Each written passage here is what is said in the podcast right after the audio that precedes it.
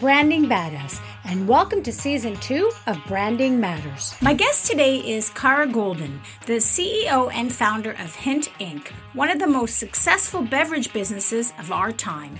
Kara has received numerous accolades, including being named one of InStyle's Badass fifty, Fast Company's Most Powerful Women Entrepreneurs, and E Y Entrepreneur of the Year for Northern California.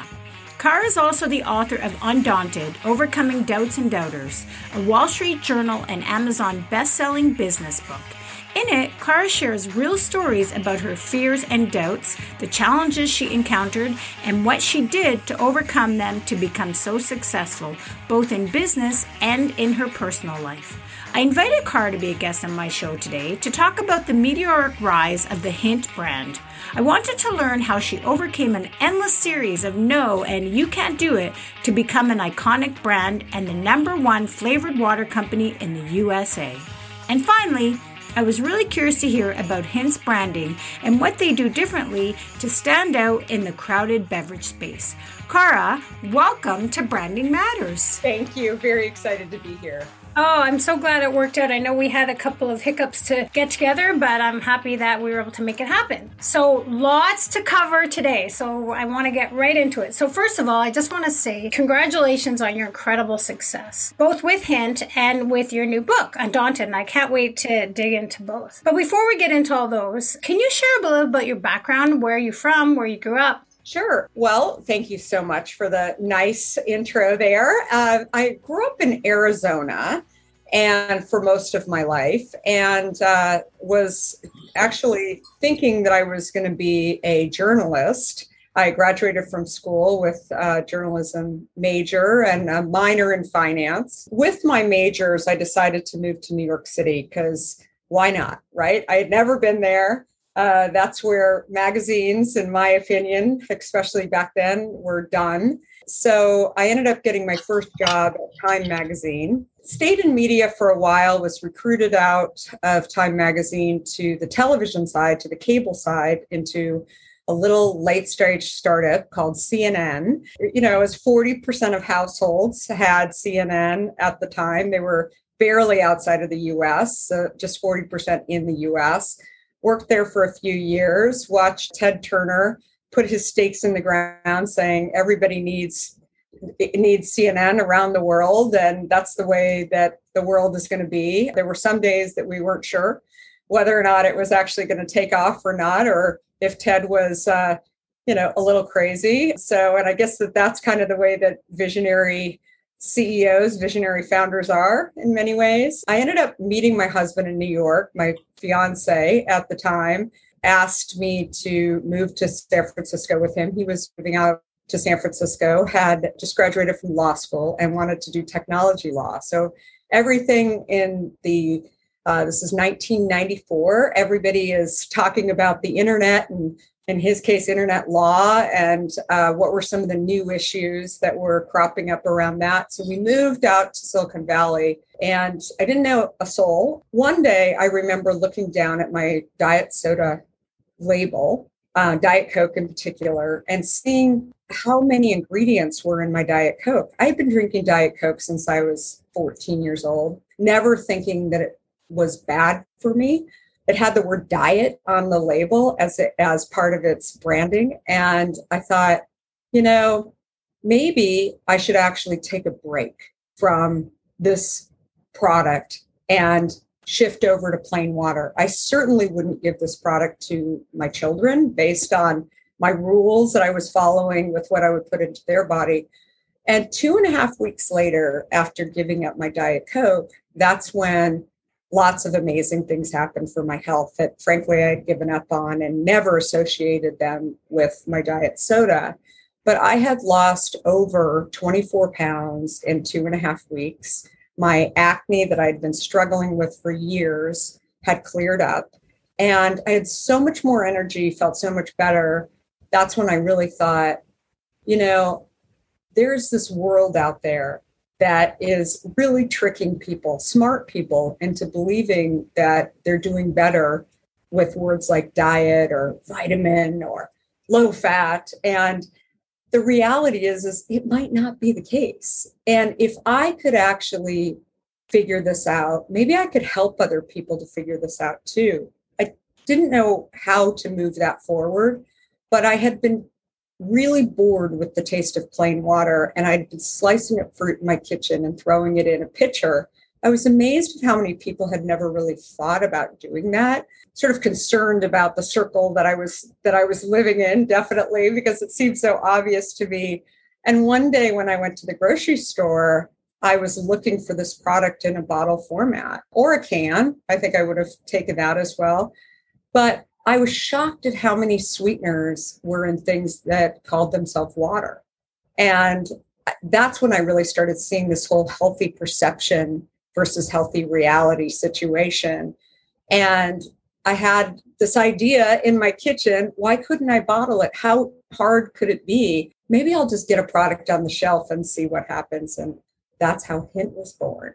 Well, that's quite the story. I love it. And the way you've all brought it all nicely together. I want to back up a little bit. I want to get people to get to know a little bit about who Kara is. So when you, you said you grew up in Phoenix, were you an only child? What did your parents do? Can you give a little bit of more about your background in that respect?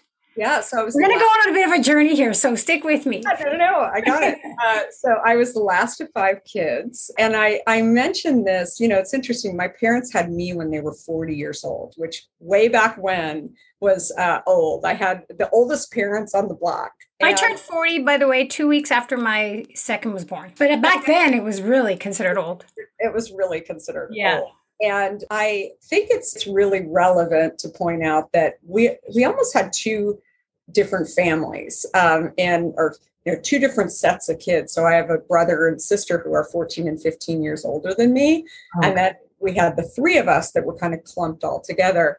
But for me, having brothers, a brother and a sister that were significantly older than me and doing things like, you know, driving and, and being in high school, having after school job, things like that, I sort of got this uh, lesson that maybe many of my other friends weren't experiencing.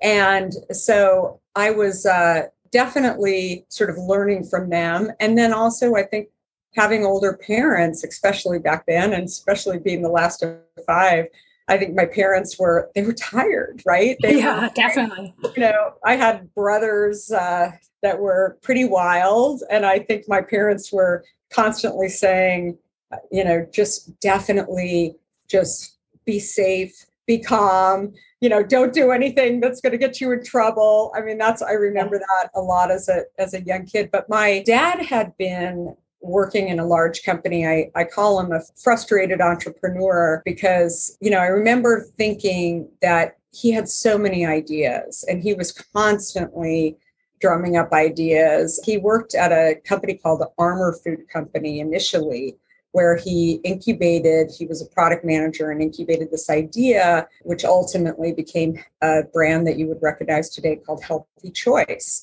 You know, it's interesting because I think back on it now, the other thing that he was really kind of on the forefront of was storytelling. There were very few brands that actually would tell their stories. And he was really into kind of telling the stories of like the shrimp fishermen and all of the things that they did to uh, go out and find the best shrimp. Um, and he would put those on the boxes. And it was actually, Armour Food Company was then sold to ConAgra. And when it got to ConAgra, they left the stories on the box for a short period of time. And then they were concerned that the stories made it seem small. So there was this thinking in branding, and particularly in the seventies, where you didn't tell stories. You never sort of spoke about yourself as a founder. You know, it was definitely, my dad was constantly fighting this battle internally. He just, it seemed so obvious to him that more of the stories should be out there because that's what brings engagement from the consumer. But again, we didn't call it that. So that was my dad's side of the story. My Did your mom, mom work? My mom actually was an art history major and, you know, very rare. She'd be in her nineties today, but very rare for women, especially in the Midwest. She grew up in Minneapolis and Edina uh, to go to a university. and uh, super middle class family too. I mean, that just really didn't happen. Uh, but she went and had an art history major, and she loved art and knew a ton about art. I don't know who I learned more from. I think it was definitely a combination of the two of them. Where do you get your drive or your determination or your confidence? Because I love the story, and I want you to share it. I know you just touched on it briefly, but I love the story about how you went to New York and got your job. Can you share a little bit about that story? Because I think that's a really inspiring story for anyone who might be listening.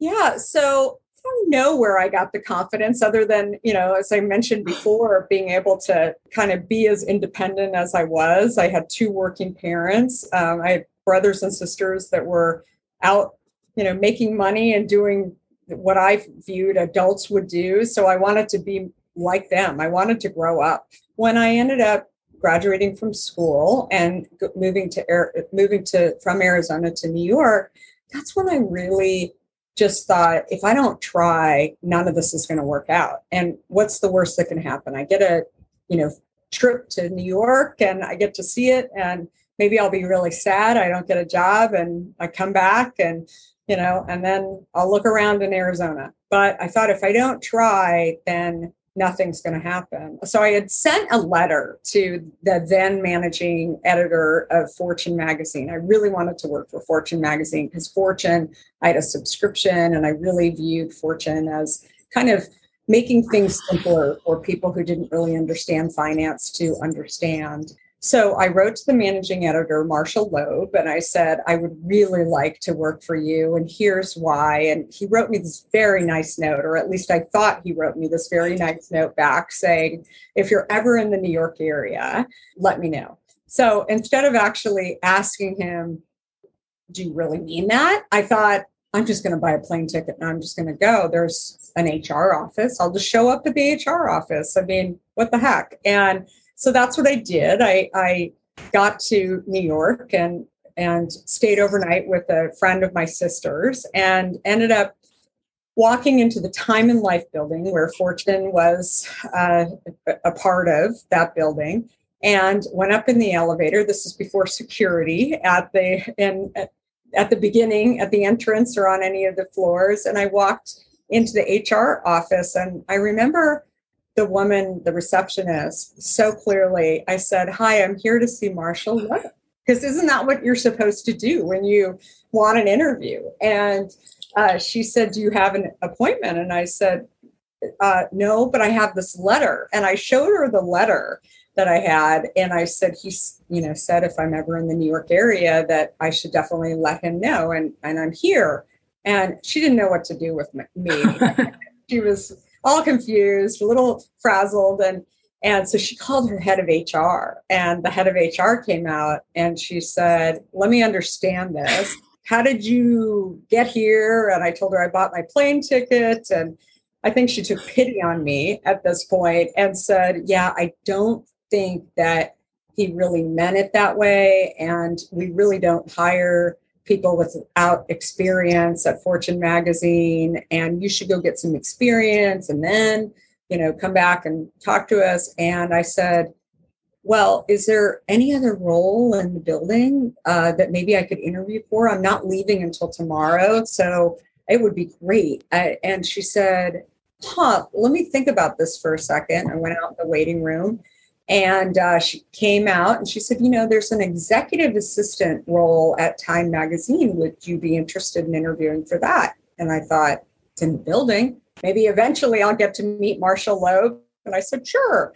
So I went and interviewed with Brooke McMurray. And I think part of the reason why Brooke took a chance on me was my story. She just couldn't believe it. She thought it was hysterical. And something I share with new or potential graduates today is that it definitely is about the experience, but it's also about people getting a connection with you and liking you. And she wanted me to be able to do a job, but she also saw the chutzpah, right? And go and figure it out. And, uh, and so I was given a job offer, and I thought, I'm moving to New York City. I mean, this is so exciting. Uh, it's a great brand. My dad always, by the way, talked to me about brands, that you can't go wrong with uh, going with the brand. And so I packed up my bags, and I had come back to Arizona, but packed up my bags and went back out. And, you know, it's interesting. I learned a lot at Time. It was, it was a great place to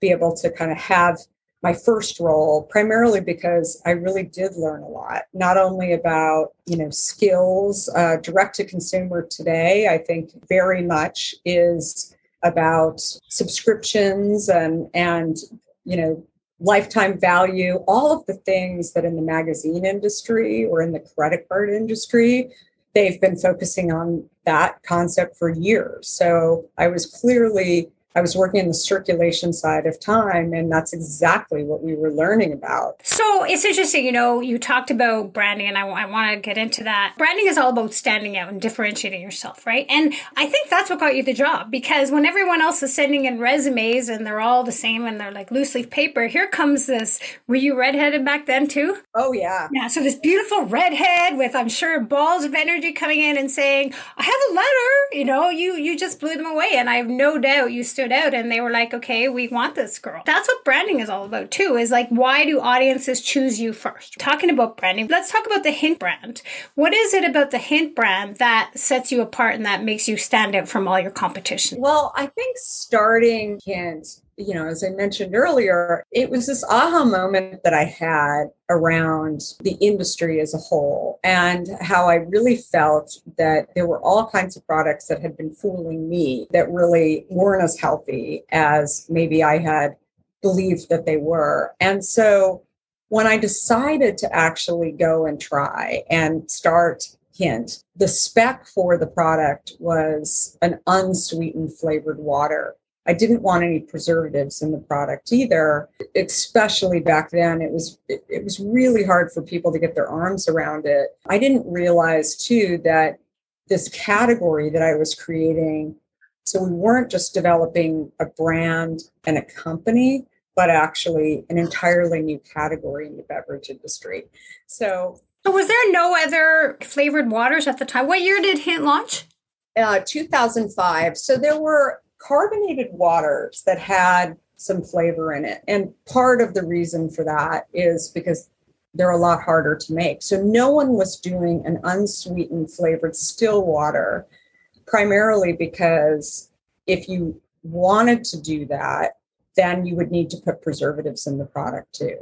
And so um, when you use carbonation, you can kind of play with not using preservatives in the product. But when you have a still product, you really, up until Hint, you couldn't kind of hide behind it. So the initial brand, what I realized was really, really about obviously a great tasting product, but we didn't have it figured out how to get people to really understand that it was an unsweetened flavored water. I remember early, the original versions of Hint, we would say no sweeteners in it. And the first thing that people would say to us is, what's it sweetened with? And we're like, don't you read the bottle? I mean, on the bottle, no sweetened. And one day we put this word unsweetened on the bottle. And I think technically that is not a word. So we would have people writing into us, saying to us, do you know that unsweetened is actually not a word? But they would understand what we were talking about. And we thought, I don't know. I mean, if people can use the word diet on bottles, I mean, can't we use the word unsweetened on bottles? And we thought it was funny. If nothing else, it was making us laugh along the way, because it was the one way that people would start to realize more about what we were trying to do and what our mission and what our purpose was. And so I would say that from a branding standpoint, we never wanted to skimp on that mission or brand. It was really trying to get across what we were doing and what was the purpose. Why should people actually want to pick up a bottle? I, you know, said this then and I say it now. It's the product had to taste great. Right? Gone are the days where you can develop a product that doesn't taste great and people will buy it. Maybe they'll try it. And this is an important thing in the food and beverage industry, just because you get trial for a product. Maybe you've got great packaging. Maybe you, you know, used to have a very big name and the food or beverage industry, or maybe you're a celebrity and you've come out with a product, people will try things and maybe they'll even pay for it if they know that somebody's attached to that. But the key thing is figuring out the second time and the third time yeah. when people will actually purchase it. And I think what's really, really challenging when you're selling products into a retail store is that you don't get the data, right? So it's their data. They're wholesaling your product. So, you know, they're buying cases of Hint at Whole Foods to put Hint on the shelf. And that sale is between Whole Foods and the consumer.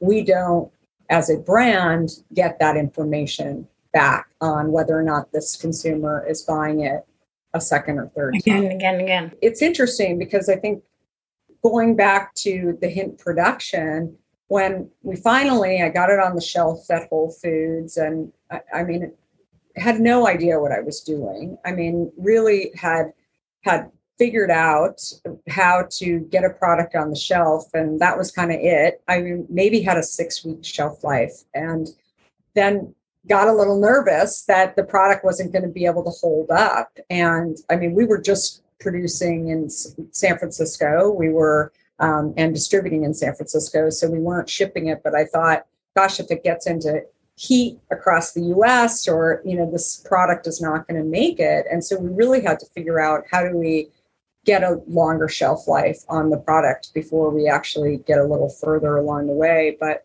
again, so many lessons learned and so many things that definitely have had quite a journey, not only with brand, um, but also building an entirely new category of drinks. And finally, I mean, another thing that we're really known for is our direct-to-consumer business. And that was uh, solving the problem for us around really understanding who our consumer is more. Mm-hmm. Or that when you're just a brand going into retail stores, you don't get that data that you really want from or on the consumer. You're not getting that data from the retailer. And so it was when we went into Amazon back in twenty twelve that I really started thinking about the fact that they've got a lot of data on this consumer that is purchasing Hint. And they were sharing with us that the consumer who was buying Hint on Amazon was also buying things like diabetes monitors and different healthy items, healthier items like Kind bars, or things that were really speaking to this kind of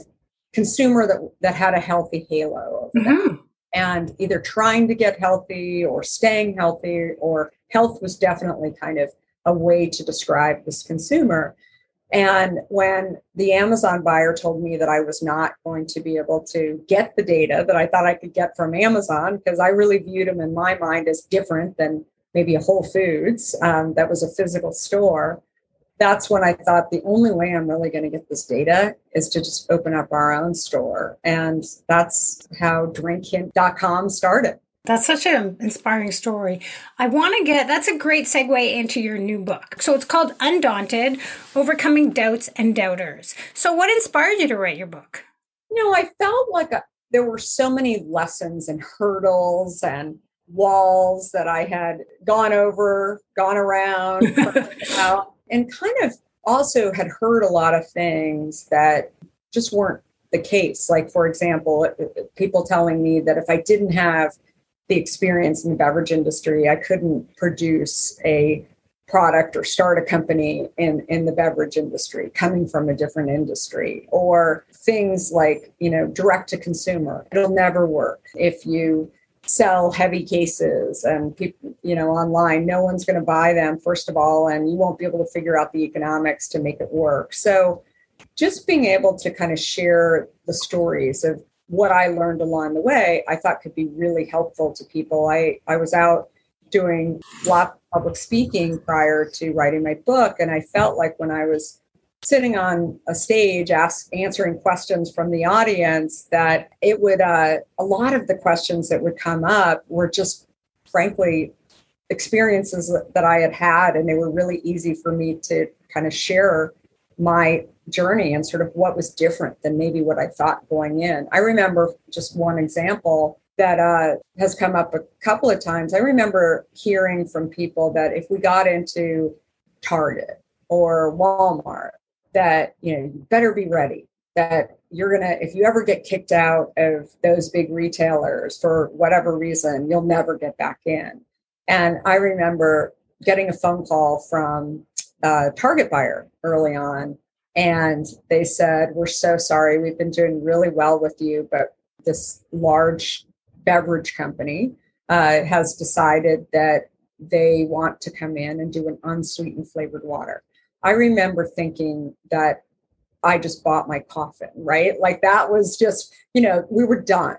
We were getting kicked out of a major retailer and also a huge company with lots of money was coming in to basically undo what we had done. They and you couldn't both be there? Like it had to be one or the other? They wanted, at the request of the retailer, they wanted us to be moved out. And this happens. This, and again, it was, you know, it was not a good day, right? In the timeline, it was, it was a sad day. And I remember thinking, okay, well, we've got to focus and on, we've got to make our numbers. We've got to focus on these other pieces of business. It's really a bummer, um, but we've got to figure out how do we keep going.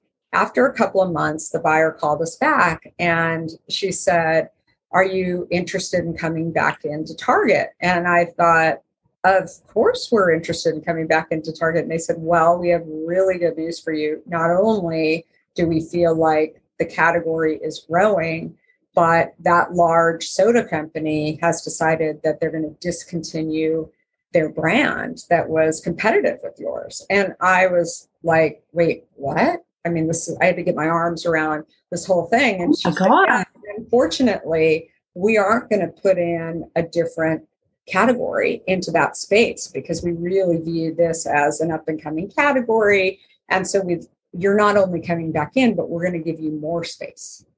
How'd that happen?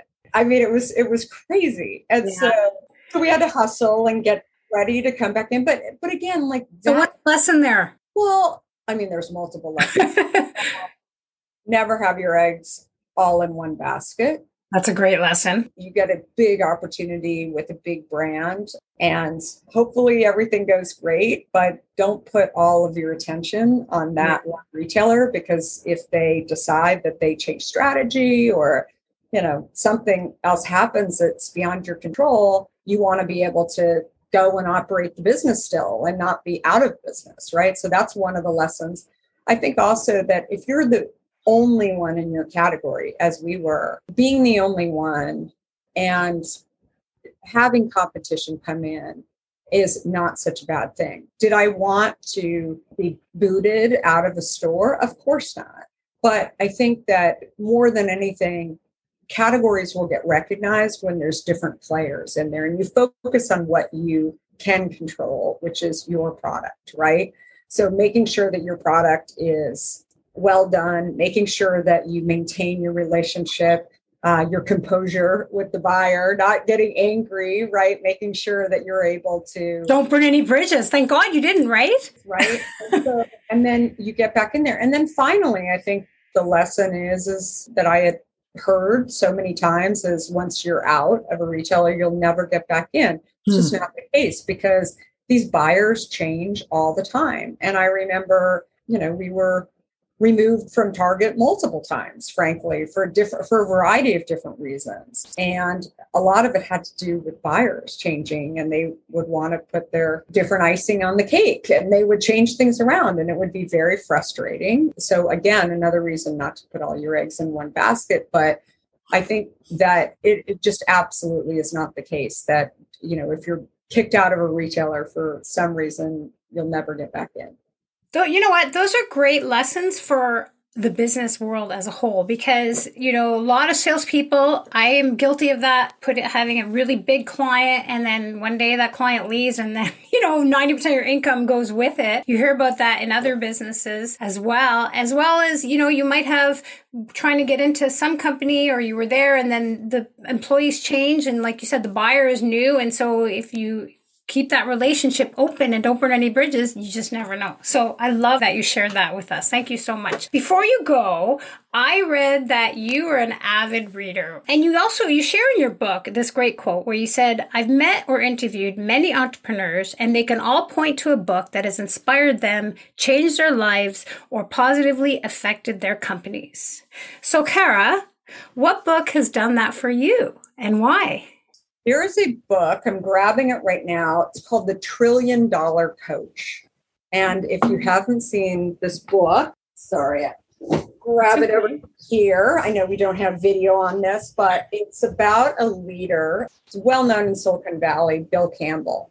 And Eric Schmidt from Google and Jonathan Rosenberg and Alan Eagle wrote this book. And Bill Campbell was really kind of, he was an unofficial mentor even before the word mentor kind of became what it is. And and he definitely, he sort of moved around Silicon Valley and kind of told many people, you know, how to move forward. And I think having somebody who can help you at times when you feel stuck in some way. And again, this can apply to, to any industry, right? Any level, frankly, we all feel stuck at times, especially when we fail or we're running into challenges. But I think reading about people like this, and no, again, no matter what your experiences are, no matter how undaunted you are, is definitely something that I go back and read this book over and over again, and I was just reading it. So it's definitely, it's,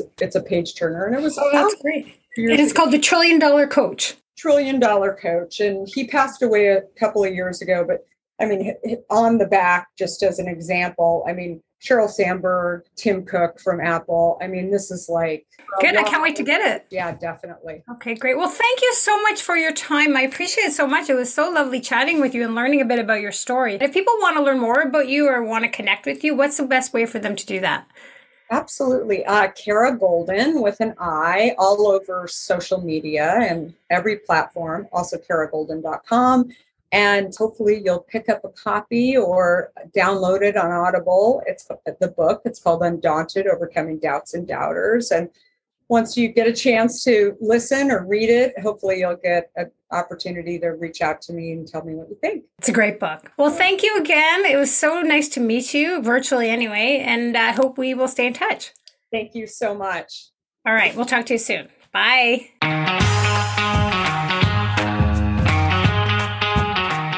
And there you have it. I hope you enjoyed the conversation and maybe learned a few things to help you with your branding. But most of all, I hope you had some fun. This show is a work in progress, so please remember to rate and review on whatever platform you listen to podcasts. And if you want to learn more about me and what I do to help my clients with their branding, feel free to reach out to me on any of the social channels under, you guessed it, Branding Badass. Branding Matters was produced, edited, and hosted by Jolie Goodson, also me. So thanks again, and until next time, here's to all you badasses out there.